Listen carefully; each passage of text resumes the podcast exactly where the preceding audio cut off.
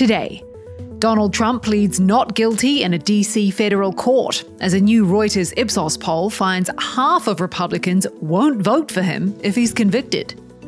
WorldCoin hype turns from orbs to regulators. It's not your typical peace talks set in Saudi Arabia this weekend. And the Women's World Cup moves to the next stage with some shocks and surprises. It's Friday, August 4th. This is Reuters World News with everything you need to know from the front lines in 10 minutes every weekday. I'm Kim Vanell in London. First, a quick look at headlines from around the world. Two US Navy sailors have been charged with sharing national security secrets with China for money. Petty Officer Wang Hengzhou is charged with conspiracy and bribe taking, and US Navy sailor Jinchao Wei faces charges of conspiring to send national defense information to China. South Korea's Hyundai and Kia are recalling 91,000 vehicles in the US because of fire risks. The recall covers several models made in the last year. The companies have urged owners affected to park the vehicle outside and away from buildings until they're inspected. Pope Francis says people should be aware of the false happiness of social media. Speaking in Portugal as part of events for World Youth Day, he said God was not a search engine. The pontiff told thousands of singing and dancing young Catholics that the illusions of the virtual world are vain and superfluous.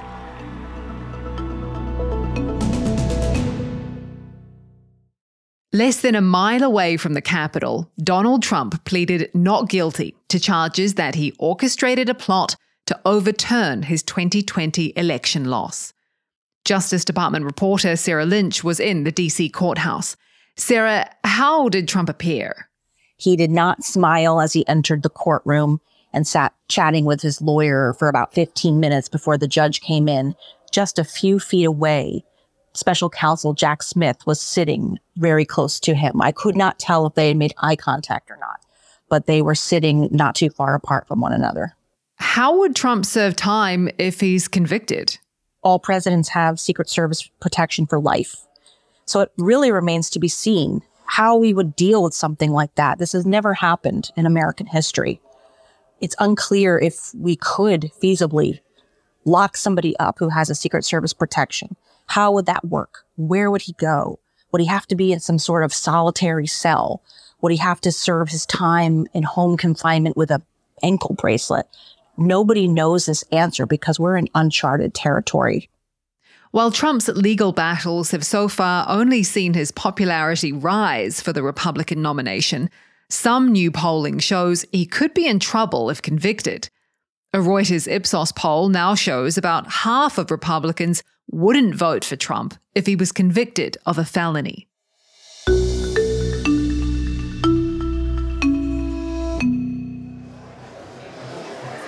This is Nairobi, where thousands of Kenyans have been queuing up for their turn with a WorldCoin orb. The orbs have been seen around the world as people rush to sign up for $50 of the cryptocurrency. But the 2023 equivalent of a gold rush has regulators worried. Finance and technology reporter Elizabeth Howcroft in London is on top of all the latest. Elizabeth, I feel like WorldCoin is everywhere. It's making a lot of headlines with this silver orb. Yeah, so WorldCoin officially launched last week and brought out its cryptocurrency, which it says it will give away for free to people in various countries who sign up to get their irises scanned by this silver orb and get a kind of WorldCoin ID. More than 2 million people have now signed up, although actually most of those were in a trial period during the last two years. What we're seeing now is that regulators and privacy groups are increasingly starting to express concerns about the project. The UK's data regulator told us that they're making inquiries inquiries. In the EU, it's actually a state regulator in Germany that has jurisdiction. They told us they've been looking into it since November. And then on Wednesday, the government in Kenya actually said it's suspending WorldCoin's activities in the country completely. What are regulators' concerns exactly? A common thread we're hearing from regulators is that they want to find out exactly what the company is gathering, what it intends to use that data for, whether it has the sort of technological capacity to handle that data safely and securely, but also whether people who are signing up actually understand what they're getting themselves in for. So we actually visited some of the Orb sign up sites, and a lot of the people there said they were just signing up for the free money. They hadn't really heard of the project before, and they hadn't necessarily read the terms and conditions or the privacy policy. And I think that's the sort of thing regulators want to know more about. How has WorldCoin responded? WorldCoin has pushed back against the privacy concerns that have been raised. So they say that their project is privacy preserving and that users can actually choose to either have their biometric data deleted instantly or stored in encrypted form. And they say that they're complying with all laws and regulations around biometric data collection around the world.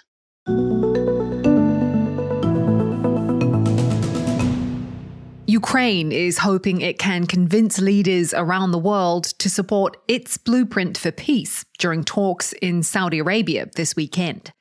Russia won't be there, and China's presence is under question. So, what's the point of these peace talks? European diplomatic and security reporter Andrew Gray in Brussels has some answers. The first thing, maybe, to say is that these are not peace talks as we would normally know them. They're not talks between Ukraine and Russia.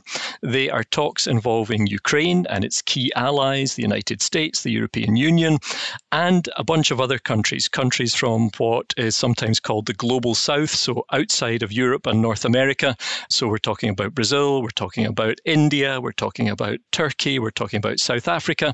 And these are countries that have not so clearly aligned themselves with Ukraine Ukraine in the conflict. They haven't taken the steps such as sanctions that other countries have taken, but Ukraine hopes to win them over diplomatically to at least back Ukraine's vision of peace, Ukraine's peace formula. So that's the aim of the meeting in Saudi Arabia this weekend. What is Ukraine's peace formula? What does it want to see happen? Right. Well, President Zelensky has presented a 10 point plan, quite a detailed plan that covers uh, a range of issues, a range of criteria that Ukraine thinks should be met. So, one of them is, of course, respect of Ukraine's territorial integrity, also the withdrawal of Russian troops. And it also includes other elements such as nuclear safety, making sure that those nuclear plants are secure, the return of prisoners or others who have been held captive. So, it's a fairly comprehensive list of ingredients, if you like. What is Saudi hoping to achieve by hosting this? That's a really good question. And we don't know too much because Saudi Arabia has been very quiet about this meeting, even though they're hosting it. What we hear from other officials, Western officials, is that Saudi Arabia does aspire to play a bigger diplomatic role, a role on the global stage. So this is a chance for Saudi Arabia to do that. Saudi Arabia is another country that has maintained lines of communication, relations with Russia, but also has lines of communication with the West, with Ukraine.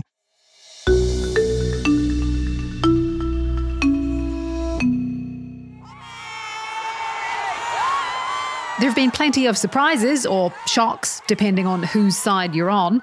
The Women's World Cup now moves out of the group stage. Lori Ewing is covering all of the action on the ground in Australia. So, Lori, we're heading into the round of 16 now, and we've had quite a few surprise performances in getting here, right? Right. There's actually been a couple of really exciting finishes and uh, maybe some unexpected teams that have gone through to the second round. South Africa eliminated Italy, which is obviously one of the titans of women's soccer. And then another huge result was Jamaica knocked out Brazil. Brazil is the first time since 1995 that Brazil has actually been eliminated in the opening round. And of course, there was a lot of people that were really skeptical when the tournament expanded to 32 teams, thinking that we were going to see some massive blowouts. Four years ago in France, the US defeated, well, they clobbered Thailand 13 0 in the first game. But we haven't really seen that here, which is kind of nice. Even the teams that were at the bottom of the groups weren't losing by massive scores. So that really shows that they did the right thing by expanding the tournament. We've also seen a shock loss, a particularly hard one for you, a Canadian, to witness. Yeah, and I was actually at that game and it was pretty sad. Um, yeah, so they lost to the to Australia for nothing, and the Aussies didn't even have their star player Sam Kerr playing. And of course, the Canada was the Olympic champion, So once again, it sort of points to the depth in the field this time around. Like nobody was a given to go through to the next round. The United States, two time reigning champions, were like within a goalpost of being knocked out. They tied Portugal 0 0, but Portugal actually hit a goalpost in added time. And if they had scored, then the United States would be out. And of course, moments after I spoke to Lori, Germany was out of the World Cup after tying with Korea. That's it for today's episode of Reuters World News. To make sure you know what's going on in the world, listen in for 10 minutes every weekday. And don't forget to subscribe on your favourite podcast player or download the Reuters app.